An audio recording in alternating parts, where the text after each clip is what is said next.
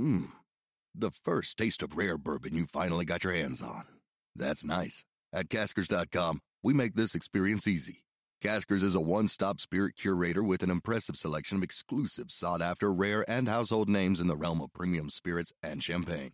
Discover the top flavors of the year now by going to caskers.com and using code WELCOME10 for $10 off your first purchase. Get $10 off your first purchase with code WELCOME10 at caskers.com. And we've got soccer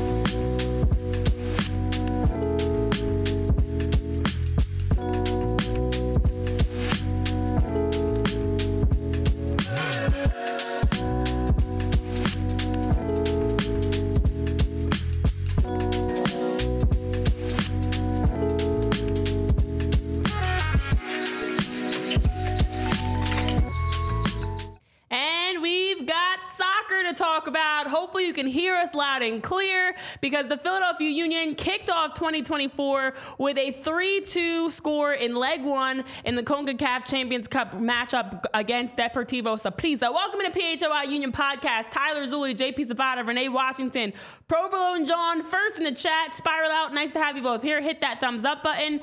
Listen, the Union kicked off 2024 in style, some can say. There were a lot of things. Glad you can hear us loud and clear, Provolo and John. We appreciate you guys so much. Now, here's the thing the way that 2024 kicked off, we saw goals. We saw a comeback. We saw great saves. We saw great plays. We saw a lot, JP. Uh, before we even get into the nitty gritty and the nuts and bolts of how leg one went down, what are your initial thoughts overall on the first nine official stretch of play that we've seen from the Union? Yeah, welcome to Union Soccer in 2024. We are back, ladies and gentlemen. Look, I, I think if anyone expected to Union to start off this game with like you know your your vintage 2022 uh, seven goal match, like I, I think you were just thinking a little bit too highly. So in this match, I expected some rust. We got a little bit too much in that first half, especially defensively. But overall, this attack, that's one thing we question, right?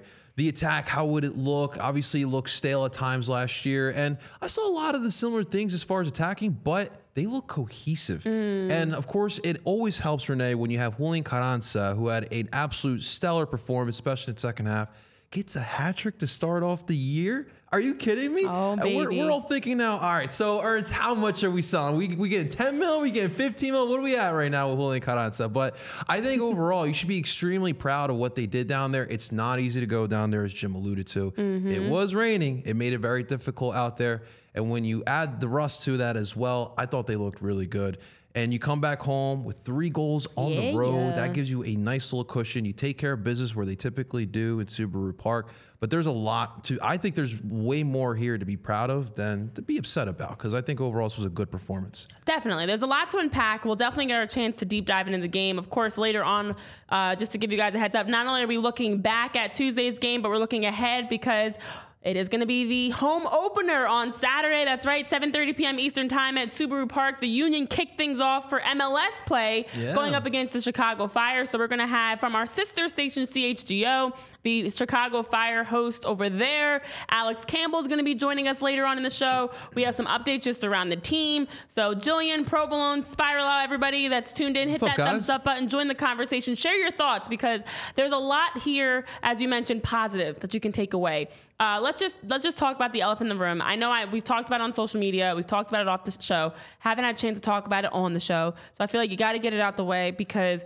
As we know, it was rainy, it was windy down there in Costa Rica. It was absolutely a very loud environment. And for Yeah. a first game, we expected to see some cobwebs that need to be shaken off. We expect to see some rust, some mistakes, some errors.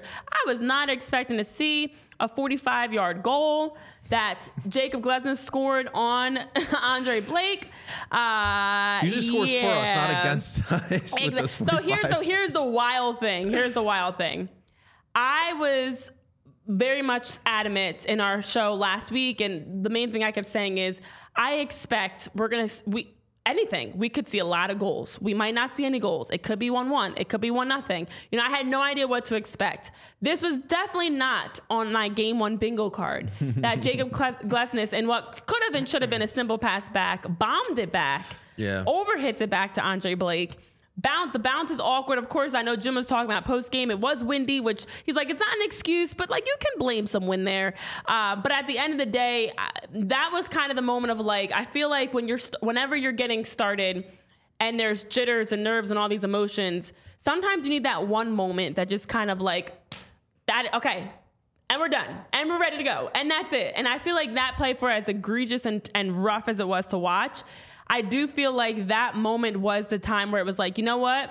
There it is. You expect something early on in the season, you get that mistake out of the way, not going to happen again, and now we're we're moving forward. It can only and I tweeted out this too, like it can only go up from here. It can only go up from here. We made the mistake. We're back. We're ready to go. Shake it off. Move forward.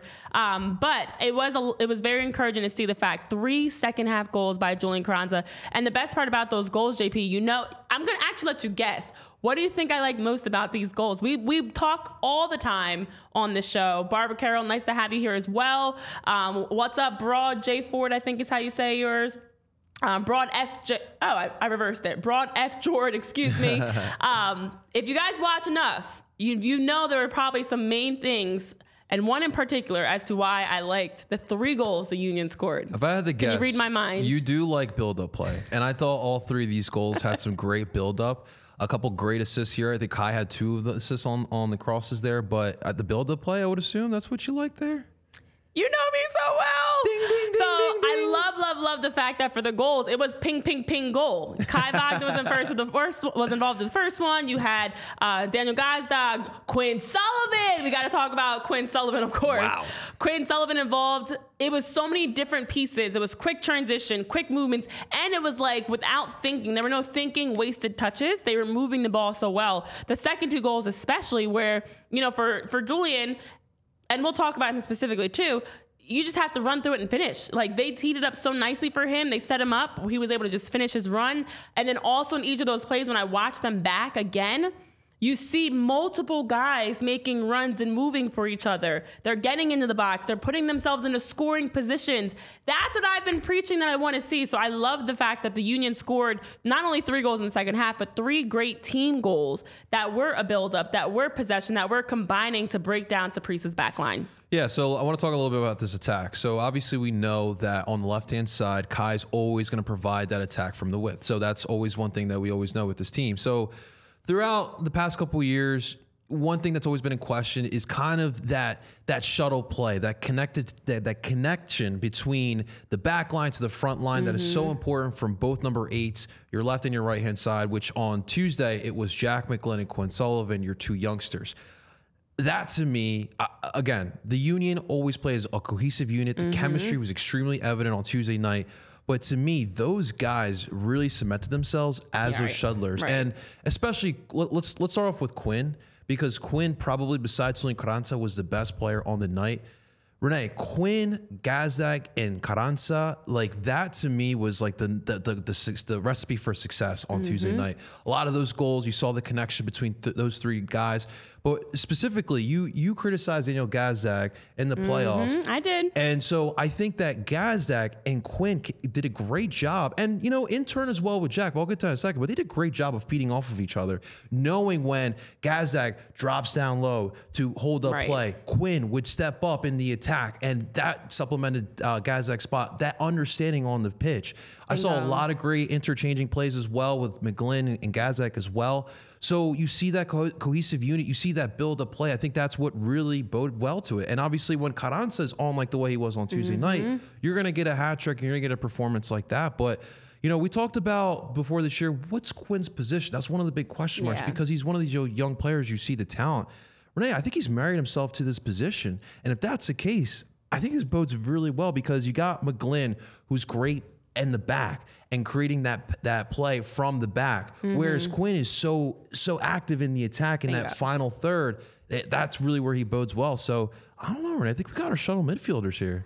Listen, I've been saying that one of the main areas of Union needed to make some sort of adjustment in their lineup was you had to have that true attacking personality in, in the yeah. midfield. And we're seeing the evolution of Jack McGlynn. We're seeing the evolution of Quinn Sullivan and the runs that he's making. I mean, the the goals that he's a part of. I guess it was the sec goal when he made that deep run forward or the third goal. He makes the high run forward, um, is the highest player on the attack. That's what you want from your middies. Your midfielders should be the ones that are stretching your offense, that are making runs because your forwards are checking, they're occupying the back four. Your midfielders are the ones that should be roaming and just going. And Quinn does that. He does that so well. And I think what works perfectly around this combination is the fact that you have Quinn who will just go.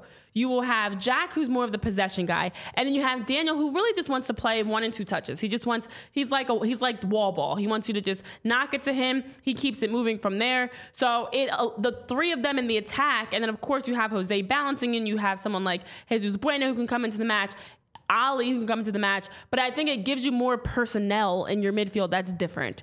So I do like the fact that Quinn has been playing so aggressive, and honestly was a big reason why the attack looked good. Not to mention, as you hit on JP, this team does have the cohesion, and I think for me, although many may be frustrated that the Union did not do more in the offseason, when you look at the fact that this team is running it back with so many of the same players and jumping right back into meaningful CONCACAF Champions Cup game against a Deportivo Saprissa team who's already been playing games, mm-hmm. you don't have time to have, you know, those early season rust and jitters and figuring each other out. So for the Union, I think actually running it back with the way their schedule is works perfectly well. You know, it allows them to just pick up right where they left off. They can continue from where things ended last year and pick up here without having that, you know, time period. Their their starting 11 is the same group. Obviously Quinn's worked himself in which I love. But they're starting 11s all returning players, but talented returning players. And you still have Markus Anderson and Jesus Bueno and different guys that can come off the bench. So I'm excited for the fact that they Yeah. did start off this way. I love that in a loud, you know, uh, crowd, a huge environment that they have down in Costa Rica, that they were able to play composed too. I think that was one of the other things that I noticed, aside from the attacking movement, was the composure. And in the beginning part, rightfully so, you didn't get that. It seemed very, you know, some of the defending on set pieces, defending in the run of play, some of the transition opportunities seems very uh, jumbled and forced and rushed. But as the game progressed, you saw the Union start to open things up and just Yeah. play much more composed, letting the ball do the work, talking to each other, and just settling into a nice groove. So even that type of play and style so early, JP, psh, I, I appreciate it. That was great to see. That was There's, great to see. there's been a lot of talk about what to expect from this team, and I've heard a different range of answers of what they expect the Union to do this year. But the one thing that is evident, and we learned here on Tuesday night, no matter where we're at with this team, if it's early on the season or later on the season, it's a resilient bunch. Oh, yeah. They the, the fact that that first goal, which is so uncharacteristic for both Glesnes and Blake, for that to happen, you know, obviously that's e- it's easy to get down on yourself, but obviously.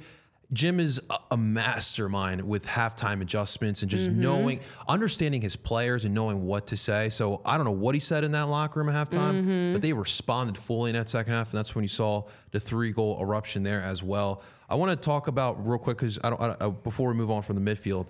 yeah. McGlynn's ability to not shy away from defense and physicality was something that I mm-hmm. really noticed, especially in that first half. Being able to help Kai Wagner and Luis Diaz, a solid wing player, not the Lucho Diaz from Colombia, but Luis Diaz, he's obviously got some speed out there. And so Jack not being shy away. And the thing is, is like, Jack, there's been opportunities before because maybe because of, of, of youth, he would shy away from that. But Jack, you're a big boy. Get on Lu- Luis mm-hmm. Diaz. Make it a little bit difficult here for, for him. So I, I definitely was lo- loving seeing Jack McGlynn not shy away from that. And Yeah. another thing that I also did love was the fact that on Tuesday night, with every with the Union back, I decided, you know what, it's time. You know, what, I'm gonna have myself a beer. So you know what I chose, ladies and gentlemen, I chose Coors Light for my viewing pleasures here on Tuesday night because look. I know it's a Tuesday night, but it's the first game back, so let's celebrate. So I chose a Coors Light over some of my favorite craft beers because it's a little bit lighter. I still had to work the next day, and it was extremely refreshing. And make sure that can is blue here, ladies and gentlemen, as well. So thank you here to our sponsor here for PHLY Union Coors Light. Definitely make sure next time you guys are having a beer night with the boys or girls, definitely make sure to check and choose Coors Light as well. And right now, ladies and gentlemen, head on over to CoorsLight.com slash PHLY soccer. Again, that is CoorsLight.com slash PHLY soccer. You can have Coors Light delivered straight to your door. Love it. You know how easy that is? Order it right th- right through online, get it delivered right to your door. You don't have to go to the beer store anymore, ladies and gentlemen. So again, that's CoorsLight.com slash PHLY soccer. Thank you to our dear friends over at Coors Light. And I also want to give a big thank you to our friends over at Mortgage CS because Mortgage CS, which stands for Concierge Service, gives you a white glove service located right here in Philadelphia. And if you're not located in Philadelphia, don't worry, they are licensed coast to coast. They work with various states around the country California, Virginia, Pennsylvania, uh, New Jersey, Delaware, the down with South Carolina, um, all over the map that they are working to make sure to educate and empower their clients. And at Mortgage CS, they really do a good job of providing you not only 24 7 customer customer service where you can reach out to them any time of day, morning, afternoon, night email, text, call. They will always answer and be able to support you. And you can reach out to their CEO, Ben, his phone number right here on your screen 267 391 7425. You can also reach out via email, ben at mortgagecs.com. Ben and Alec over at Mortgage CS do a tremendous job of just making sure to help that they can provide their clients with ultra competitive rates. They want you to have exceptional customer service, great competitive rates, and their top priority is your financial picture, not their bottom line. And in addition to the the work they do to help on the house hunting side, they also will help with refinancing options. So if you're interested, they've got rate and term refinances for a rate payment reduction or cash out refinances. They've got those options that they can tap into where they can provide you insight onto how to get home equity, how to make those smart choices for high interest debt or funding home projects. And they just help with the education, the knowledge, the support to make sure that you are feeling guided every step along the way. So, with the spring purchase market almost here and heating up quickly, a lot of clients out there, first time home buyers looking for their dream house, looking to maybe do a home project, are looking for help. And Mortgage CS will do that for you. They'll make sure to get you prepped, make sure to get you supported, and make sure you get you ready so that you can stand out amongst and make the strongest offers possible amongst the others. So when you hear the word mortgage, think of Mortgage CS, think of Ben and Alec, and this advertisement is not a commitment to lend or extend credit. Mortgage CS is an equal housing opportunity mortgage broker. All loans are subject to credit approval. Certain restrictions may apply and the company NMLS ID number 1464766. You can visit mortgagecs.com for more information or check out mortgagecs.com slash PHLY to get started. All right, guys, want to give a special shout out. Broad, my apologies. I my since you mentioned in the chat you live in Norway, or like in Norway or Alaska, I should say. The pronunciation, I believe, is fjord. So hopefully I'm saying that correctly now. My apologies. I couldn't read it well on our screen here. Um, and then also Spiral Out. Happy to have you guys here. Barbara, Jill, Jillian, Provolone, John. Yeah, thanks, Hit guys. that thumbs up button. Uh, we do things a little bit differently on the Union Show. I know, Broad, it seems like this is our first time connecting with you live on the show. And Spiral Out, I know you're learning about soccer. We do things differently here. We're twice a week. We also, just a quick if this is like a school announcement, I guess it's becoming. Um, we are actually switching our show to Monday at 3:30. So I know there's questions about the subscribers, the comments, uh, maybe even the timing for anybody that's listening back on podcast platforms. We're tweaking to Mondays because we want to make sure we can get you guys up to date information, especially with a lot of games this season. JP happening Yeah. on Saturdays and Sundays. So it'll be Mondays and Thursdays every week, 3:30 for the most part. Unless we have to tweak here and there. So I'm excited because this group uh, so far has been special to watch. Rainiel, nice to have you here too. Hey, what's up, Rainiel? What's up? What's up? Hit that thumbs up button. Listen, I hope you guys, like Spiral is saying, are all planning to watch Saturday, the home opener, whether in person or on TV, uh, on the, yeah, MLS. You got to get that s- subscription going to be able to watch some more soccer. Mm-hmm. Apple TV This Plus. group, yes, this group um, has a lot that we can continue to unpack. And we talked about the attacking side, the movement. We talked about the midfield. Um, before we bring on our uh, special guest, Alex from Chicago, who's going to help us preview the fire, I feel like we need to button up the final thoughts on Yeah. game number one. Uh, defensively, I will say, I actually did have a couple concerns on the defensive side.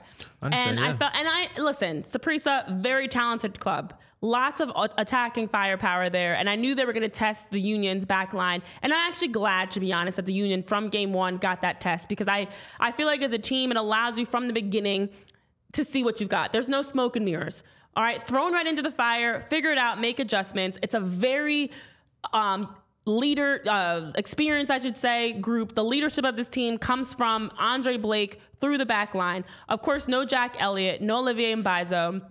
we are not sure what's happening with Jack Elliott as of this moment. As we're having this conversation, of course, Jim should be speaking on it in the press Yes, conference on. Friday. So hopefully we will find out shortly in the next 24 hours what's going on. Our guess is that he took a knock, probably. But either way, what I liked about this is you see that next player up mentality. Nate Harriel fantastic on the outside back, opposite of Kai Wagner. And then Damion Lowe and, and Jacob Glesnes is fantastic at, at holding down the back four. That this is why this team has the strength of their group coming from the back line, where you can seamlessly plug in another center back and Damion Lowe. We've seen him continue to progress. They played well. On the other side, unfortunately, I did feel like defensively, as a unit, not just the back four, because I actually think it was more on the middies, did not do a great job matching up with Saprissa on the defensive side. There were a number of plays, including the second goal they scored, the near chance they had that went wide, and a couple other chances that I saw where there were players just unmarked. Wide open in the middle, in goal scoring position, and getting caught in between where Damion and Jacob uh, were, were holding down the back line.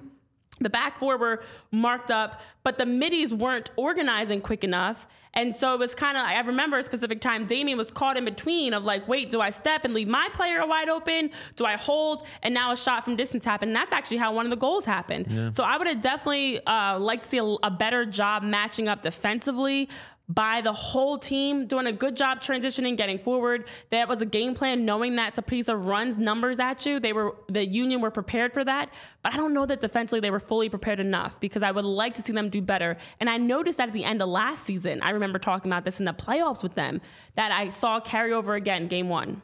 Yeah, no, there was a couple, especially like it was weird. It was like the beginning parts of the first half and the end parts of the second half, where like the defense, the team defense, kind of. It was just uncharacteristic, and a lot of it was just chemistry. It was communication, and that's why I'm not worried. I think that more, the more that they will play, the less you'll see some of those mistakes. But Mm-hmm. it's bound to happen in Concacaf in the type of environment when you're talking about the, the weather and, and just the, the atmosphere in general. But no, I'm with you. There was a couple instances. I mean, even like on, on the first corner kick for Saprissa, Oh, yes. Martinez. I don't know what he was doing trying to track down that ball, but he couldn't clear it. Hernandez, if he would have hit that ball better, that would have been the opening goal. Mm-hmm. Um, there was a lot of instances like that, but I thought overall, I mean, I did still see some nice plays from Glesnes and Lowe, but you got to play that full 90 minutes. You, you know, the Taylor goal in that second half. I mean, you can't just have a winger just, you know, come inside like Carlos Vela and get that shot off. He was unscathed. Like those, Mm-hmm. those are the type of things that definitely cannot happen. And, you know, coming back into leg two here next week, obviously we'll dive more deeper into it next week, but you got to keep that foot on that gas Yeah. pedal. And that's something that we're talking about. We talked about it on Tuesday. This is not a 90 minute game. This is a 180 minute game because of these two games that you were playing. And look, in the attack wise, that was great. I, we saw a lot of good Yeah. stuff, but you can't rely on Carranza to get a hat trick every game. Exactly. Um, we didn't talk about it, but Renee Uhre did not look good at all. He looked out of shape. It looked a little bit like last year's. Um, and so, you know, Carranza, it was great that you got the hat trick, but you're going to need that contributions from other players as well. And especially, we always talk about it. We do expect that from Uhre to, to give us that too. But also, you know, kind of sticking on, on the attack, the forwards, I'm I'm questioning a little bit what is the depth now because if you noticed, first off, your boy Markus Anderson got on the pitch the second he half. did. Shouts to Markus, but in turn, Chris Donovan came before that. Tai Baribo didn't come out. So apparently, Tai now is dropped down in the depth chart with the forwards. So that's something I want to see if Jim answers uh, tomorrow. But that was something that I really did notice. Happy to see Markus Anderson there, but also like, all right, what's what's up with Tai then? Yeah, exactly, exactly. And I, he's another one that keeps picking up injuries and has had, I think, fitness issues as well because he's been injured. Um, I know, obviously, as you talk about that depth and just looking at the attack, Joaquin Torres, who we knew um, Yeah. and were, had talked previously about his future with the club. Well, he's been loaned to Club Deportivo Universidad Católica. Um, that was announced officially today. We already knew that news before today, but that was announced officially today. The loan is happening with an option to purchase. So he's going to get a chance to go play there in 2024, which overall in the offense makes you just wonder what is going on? What is the game plan outside of, like I, and I, look, we said this many times, outside of Julian, outside of even Daniel and, and Quinn, who's playing well, who's that other forward? Is it going to be, if, if Uhre cannot step up, you got it. I would imagine maybe Markus Anderson, Chris Donovan's going to be working to split that time. Um, I agree with Jillian. I know in the chat you're saying you would have liked to see the Union do a better job of uh, not giving up that goal at the end. Listen, both goals they gave up. Of course, the first one very mm-hmm. uncharacteristic. The second one, a late goal where you get caught flat. These are the types of things that early in the season you expect. I know Jim was talking about as well. Of look, we would of course rather be up three one going into leg two which makes the aggregate a lot easier versus a 3 2 score. Um, but I can at least chop that up to early game one, maybe some fitness, maybe, you know, you're just not ready to put together full 90 versus Saprissa who is. Um, but there are, as you mentioned, more concerning elements. I don't like how they gave up that goal, I think is more concerning because that was actually one of those plays where they weren't matched up defensively. And then someone like Uhre, who where you know he's he just has to find his way to he has to find a way to make more his presence more known.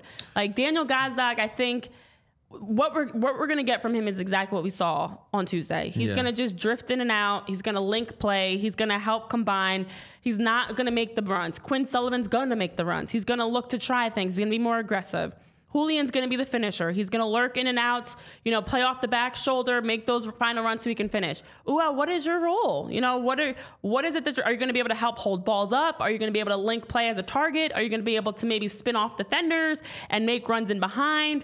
Uh, I don't know. I feel like we've been talking about this a lot, but game one, that's and you even thought he wasn't going to start because he, of course, was later to preseason around his green card um, delay, but he got to start and didn't look so hot. Got what you expected. I mean, this is a guy who came in late because of the visa issues. I mean, it's only there's only so much you can do like by yourself to try to get in shape. Like it's not the same when yeah. when you're out there training with the team. So it, it is definitely a big difference. But Renee, like in that first half, like he like those opportunities that Carranza was getting in the second half Uhre was getting those in the 1st mm-hmm. half. He slipped and fell. Slipped and fell, or he looked too slow, yeah. or the touch was just off. And those are all things that you can kind of calculate to just, yeah, him just not having a full preseason mm-hmm. here to mm-hmm. prepare. So I, I'm, listen, it's just right now it sucks because the last taste of Uhre we have was a bad playoff game against Cincinnati and right. just not a great finish to the end of 2023.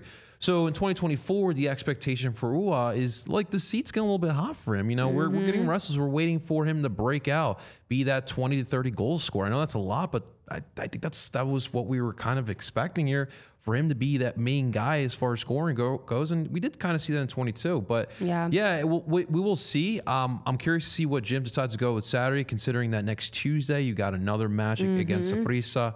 Um, but yeah, I mean, Gazdag, he, obviously that was a good first game, but the question is still now that Torres is now with Católica, uh, who's the backup 10? Yeah. Like, Gazdag's out. Like, what are you going to run? Quinn. Jeremy Rafanello? I get, yeah, Quinn. Quinn could be the backup 10. Quinn, and you know what? Quinn deserving, especially after yeah, what you and saw. you can slot Jesus Bueno out wide and bump yeah. Quinn up. That's to me the, the, what makes the most sense. Yeah, and, and, I'm assuming if Jim would roll with that as well, because I think that that's the one that would make the most sense if you're talking about a backup 10. Mm-hmm. But um, yeah, there's some question marks that we're gonna have to figure out here within the next couple days. And you know what also always makes sense? That's the spot to buy your game time tickets over on the Game Time app. You can download the app today, and over at the Game Time app, they do a good job of providing you options where you can easily browse through to see tickets for games concerts, comedy shows, any types of events, entertainment over the Game Time app. When you download it today, if you use the code PHLY, you can also get $20 off of your purchase. And with that code, you get a chance to save because they already have great ticket prices, low prices. They will match the lowest prices that are out there for you. Then with that PHLY code, PHLY, you get $20 off. And then on top of that, the Game Time app allows you to be able to see where you're going to be seated with your friends to watch that game or singing along in the concert or laughing until you cry at the comedy show. And then when you show up, your tickets will be right on your phone, easy to scan, easy to, to join in and have the fun. So download the Game Time app and one more time that code on your screen. And for those listening on our podcast platforms, code PHLY gets you $20 off. And with all these talks about games, well, if you're heading down to the tailgate, let me give you a good option for some food because you're going to get hungry at that tailgate. Mm. Let me talk to you about our sponsors. That is Bagels and Co., ladies and gentlemen Brooklyn style bagels, but ladies and gentlemen, of course, they are made with that Philly love. And with these infl- infl- inflation issues that we're going through today in 2024, why not go with Bagels and Co? Because of the portion sizes, we're talking huge bagels with a large variety of different types of bagels, 15 to 20 different types, especially. They always got you hooked up with the different holidays, especially with St. Patty's Day right around the corner. And they have a large selection of cream cheeses. We have 30 different types of cream cheeses and schmears to select from as well. And they are more importantly affordable, ladies and gentlemen. Again, inflation is a real thing here in 2024. So, what are you waiting for? Find your local Bagels and Co right now at www.thebagelsandco.com slash store locator to find the nearest Bagels and Co to you. Check it out. Get it for your next tailgate or for your next brunch you got there. So check it out. Again, www.thebagelsandco.com slash store locator. And thank you again to our friends over at Bagels and Co. All right. Well, we may have to wait to see what's Uhre's role is with the Philadelphia Union, but we don't have to wait to hear about this game this upcoming weekend because we've got our very own from CHGO Fire joining us now to help preview Saturday's matchup to open up MLS play. Our very own Alex Campbell. Welcome, Ooh. Alex. Nice to have you here. Uh, I'm curious to know your initial thoughts on this matchup. Of course, it is the, the season opener home opener for the Union at Subaru Park, which should be a great crowd and great turnout. Um, what are your initial thoughts about this matchup in terms of what you expect? Fire Union Game One. Okay, we'll try this one more time. Can you hear us now? Oh, there, there we go. Okay, good. it's like the commercial back in the day. Can you hear me now? Good.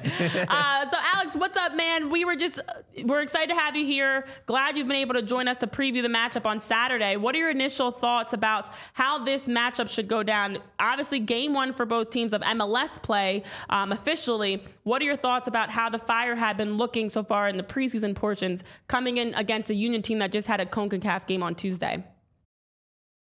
Yeah, thanks so much for having me, guys. Really happy to be here and return the favor from JP yesterday on our show. Um, yeah, it's really hard to say uh, due to the way MLS worked things out. Only two of the Fire's four or five preseason matches were able to be viewed online, so that limits how much you can really know. And of course, none of the ones that we were able to watch involved Kellyn Acosta, who was training with the team but did not get to play with them until their final friendly against Portland over last weekend. And of course, Hugo Cuypers, the new de- designated player number nine, was not available for preseason at all. So it's really hard to say what this team is going to look like, especially given that head coach Frank Klopas is more of a vibes guy than he is a very specific tactics guy. So I think Fire fans in general aren't really sure what we're going to see Saturday. Um, it's believed Acosta is going to play.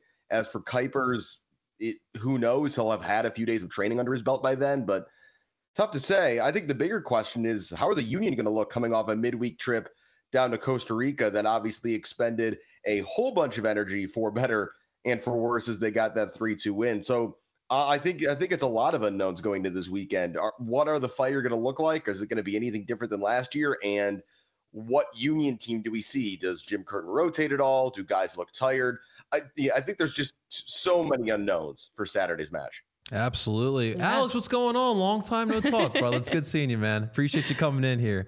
But uh, let's, yeah. So obviously that that's that's the million dollar question. That was one of the big concerns after last year with Leagues Cup and all just the different tournaments and, and competition we had to play last year. Fatigue was an issue. So we're gonna figure that out, I guess, here early on in the season with this with this hectic schedule. But you know, Alex, we kind of talked about it a little bit yesterday when we were on CHGO Fire. But look, for the Chicago Fire, you guys are no strangers to spending money. You guys have dished out the dough, something we kind of wished did a little more here in Philly. But listen, the difference is though, like we don't spend a lot of money, but we succeed on the pitch. You guys have spent a lot of money, hasn't succeeded as much. You guys spent a lot of money again this past offseason. So, Alex, what's the difference this time? Why is it going to be different now that you guys have spent that dough?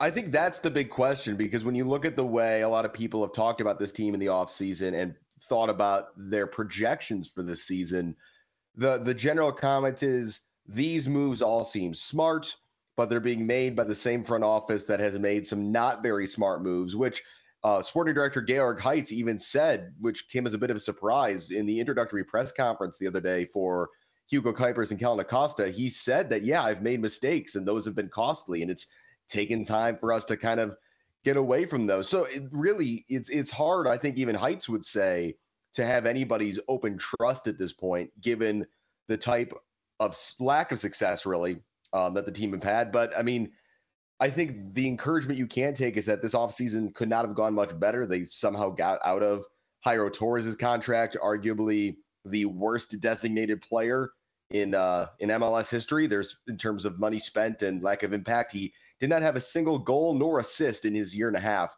as a member of that team. Spent as much time out injured as he did playing.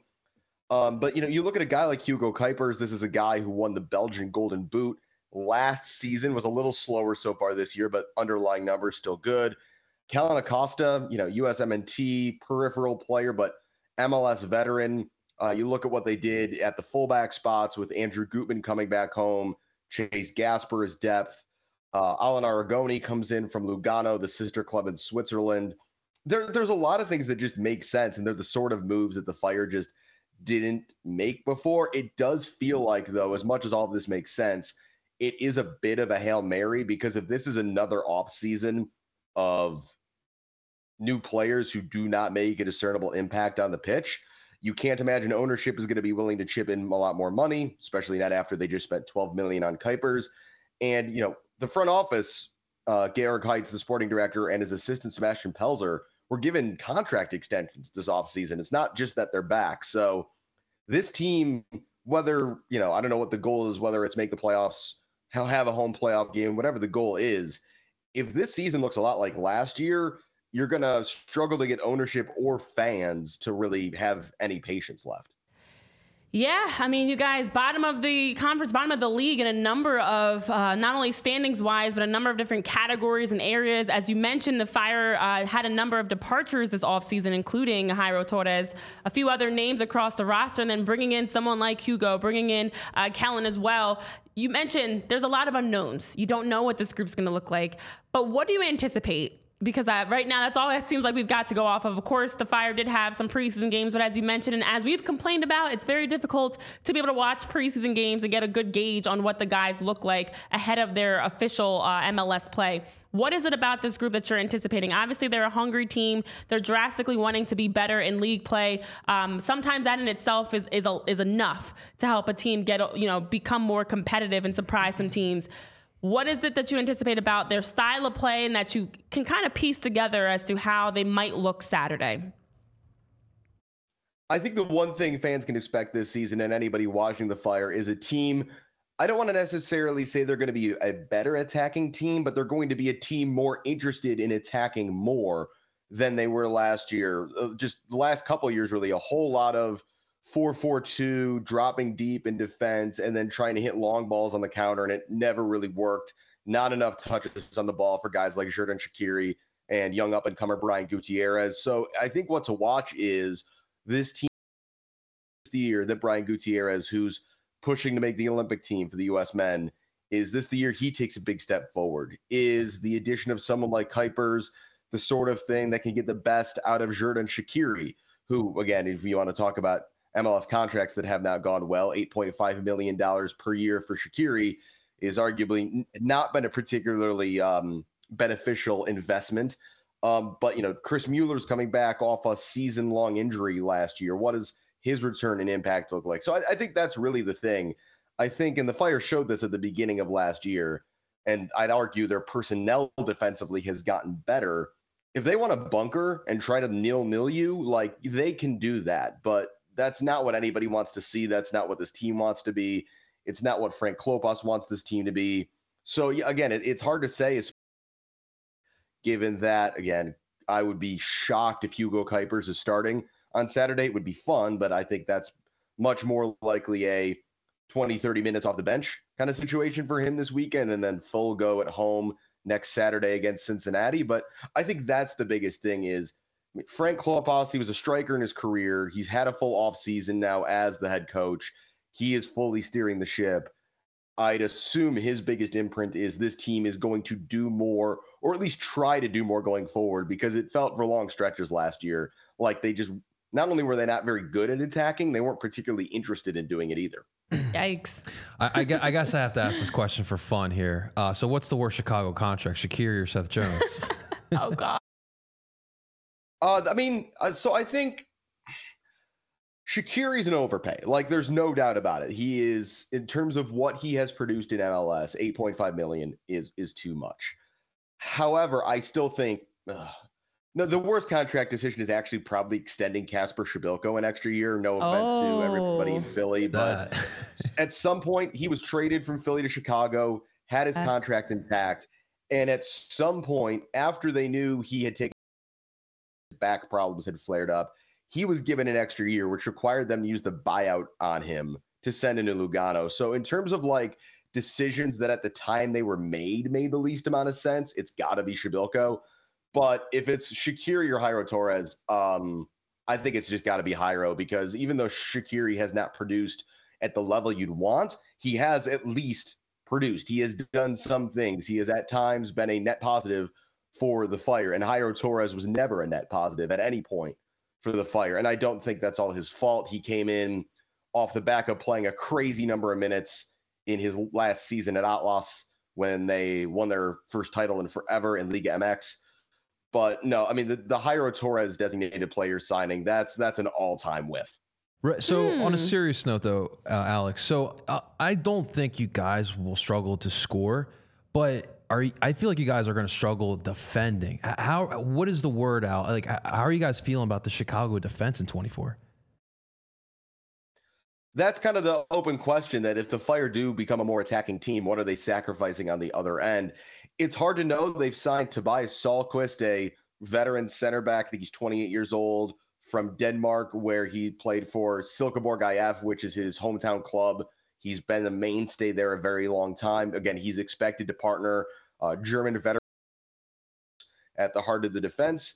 Andrew Gutman on the left, you kind of know what you're going to get. He's, I think everybody would agree in Chicago, an upgrade on Miguel Navarro, who just his attacking output wasn't consistent enough, and defensively he was far too prone to errors. Actually, the last two seasons in a row, he has given away a penalty on decision day that put the nail in the Fire's playoff coffin. So hopefully that streak uh, comes to an end.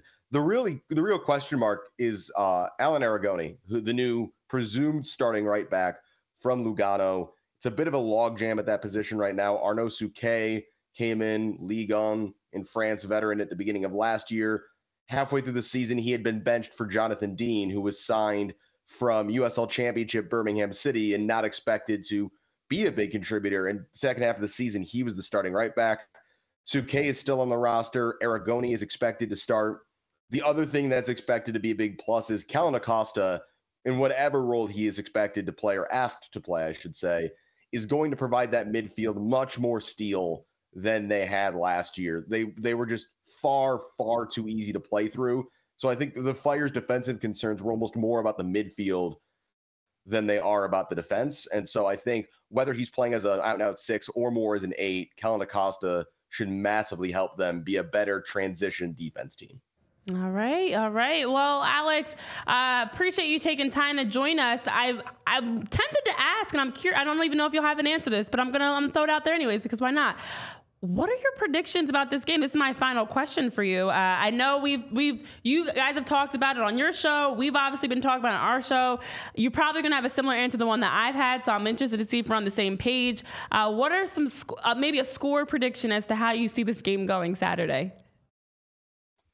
I think both teams. All I'll say is I think both teams are going to score in this game. I think I think we're going to see regardless of the team Philly puts out, I, I, think it's expected that they are going to be leggy when we hit that 60 minute, 70 minute mark, there's going to be some jet lag and some tiredness kicking in there.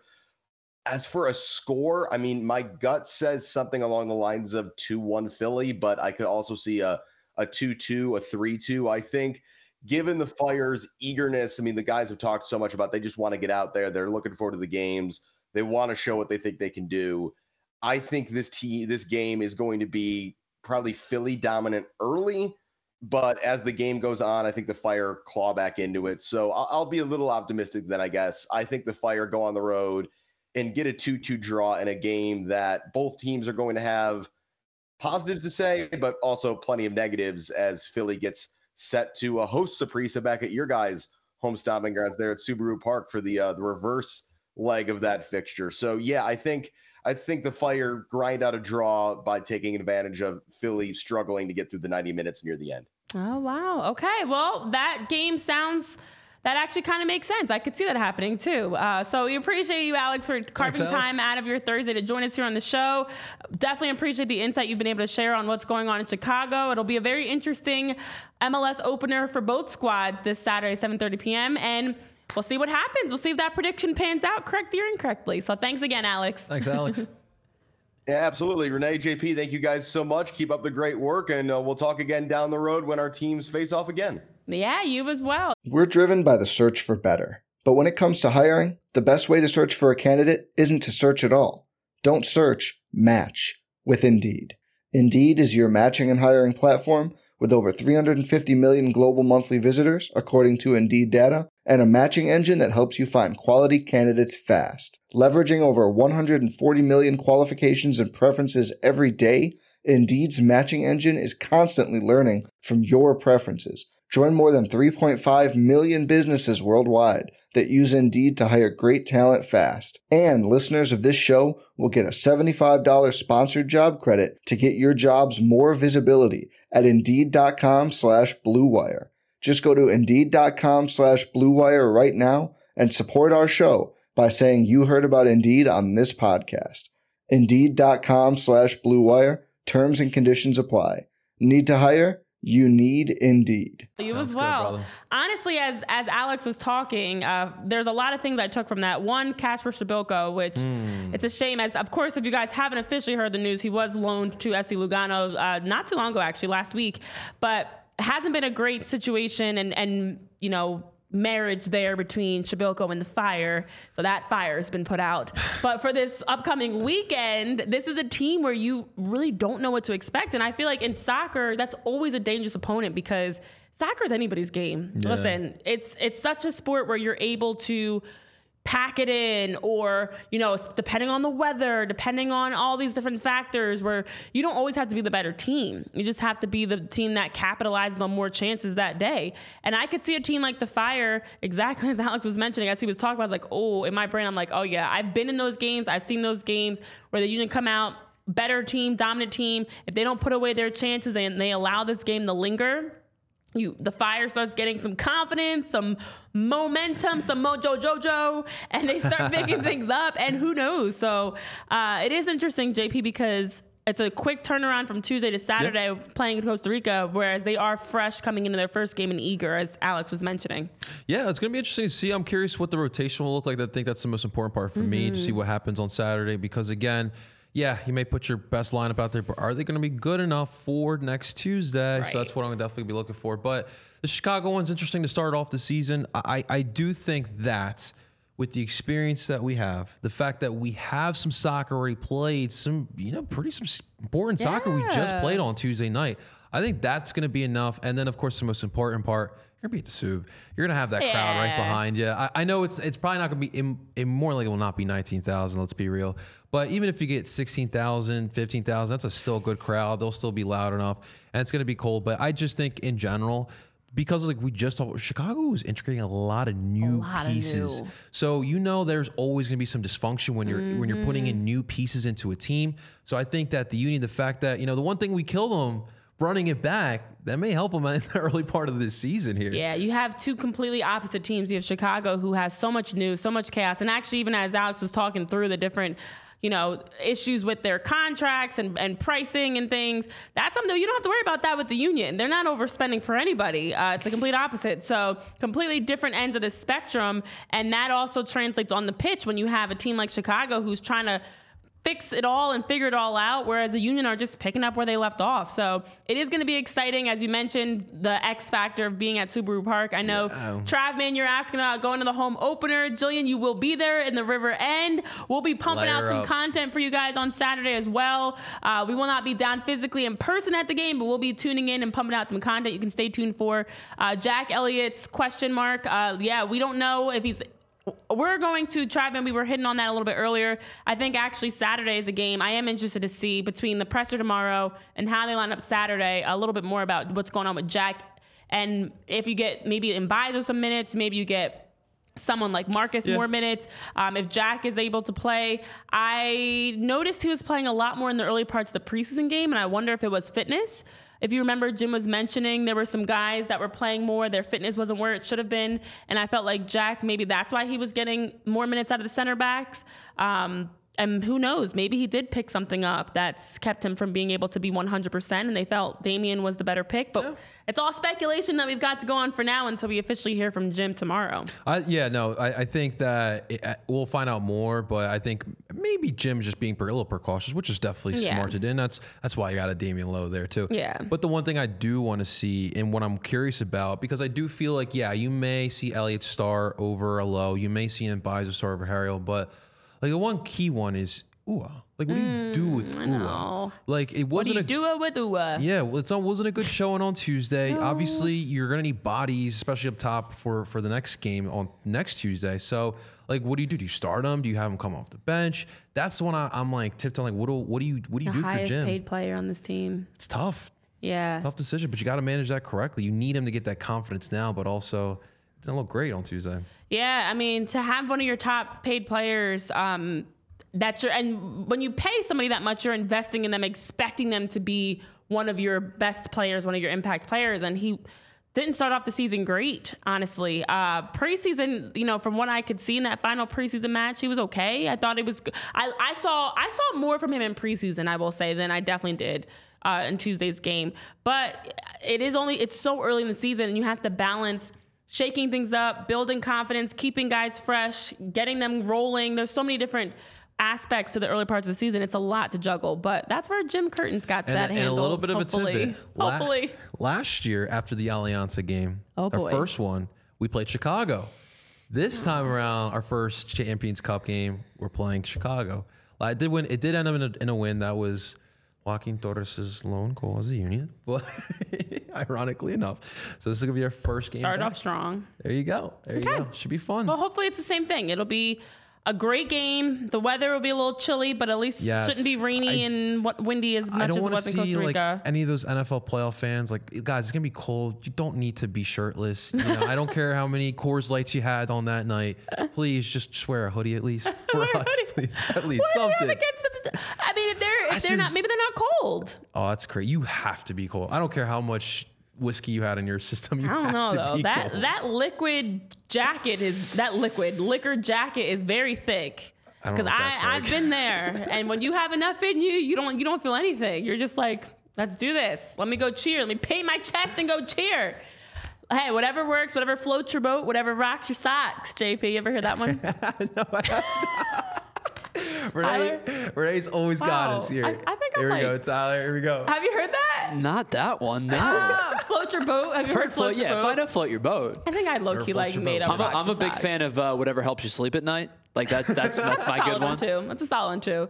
It's my old, my inner old woman that has these random jokes that are not funny, um, or these random lines. I think I think Jamie's uh don't like the don't yuck the yum. Yeah. Like if some you know you never heard that Don't one yuck don't the don't yum? yuck No. my Don't yum. yuck my it's yum. like saying if, if I say I like something and you Don't- say oh that's stupid, I would say oh you know you don't like don't yuck my yum or something like Right. that. Next time I see Jame, I'm gonna be like, Jame, don't yuck my yum. It sounds the more you say it, it sounds more and more ridiculous. It is pretty Does ridiculous. It is pretty ridiculous. Yeah. um, but yes, Cat Trapman saying Keystone's Ultras are not listening to you. They will be shirtless. They, yeah, well, they we need them to be the Keystone State Ultra. So whatever they got to do because whatever we need works. that for Again, whatever floats your boat, whatever rocks your socks. There you go. Uh, They might not be wearing socks either, so we don't know. Oh, good lord! I'm just, you know, I'm here to educate you guys on way more than just soccer. I'm here Yeah, to provide some other that. insight into great sayings. When you say that, to someone they're like, "What? Where'd you hear that cool saying from?" Like PHLY Union. PHLY Union. Why subscribe? You heard it first here, guys. There you go. All right. Well, um, yeah, it's not a millennial saying though. Uh, Jillian, you're saying teaching middle school. I'm sure that's very eye opening. Don't say that around middle schoolers because they will definitely not know that at all. But yeah, I can only imagine it gets even worse when you get younger. The the things that kids these, these kids these days are saying, I'm like, wow, I feel super old. Uh, put me in a senior citizen home now because y'all are aging me fast.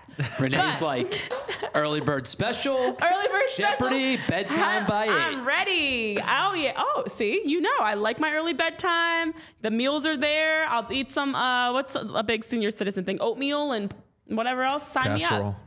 Casserole. Ugh. oh, just I'll take the oatmeal. All right. Well, hopefully this weekend will not age us and give us gray hairs watching the Union Saturday. I think it it's going to be a good day. I'm. I'm trying to continue. Look, if you've noticed, JP and Tyler, I've Look been at- the go. driver of the optimism train Yes. riding in on the optimism well car actually i don't know why i said train and then i did car motion whatever it's thursday It it's fine everything's fine it's national margarita day we're days away from the first game at subaru park what else is out there it's another friday it's our final friday of february That's crazy. wild. I'm just trying to give you all the nuggets of what the importance of today is. So for us here at PHLY Union, we are closer and closer to that home opener. I hope you guys have a great time down at Subaru Park pack the the park. Make sure you're loud. Make sure you're excited. You're cheering wherever you're watching from. Let's enjoy this game. It's the first MLS game of many, and hopefully it's an exciting one. So for Tyler, JP, myself, Renee, we'll see you guys on Monday. Monday Fun Day, 3:30 p.m. to recap all the action this weekend and much more back here on PHLY Union Podcast. See ya. See you guys.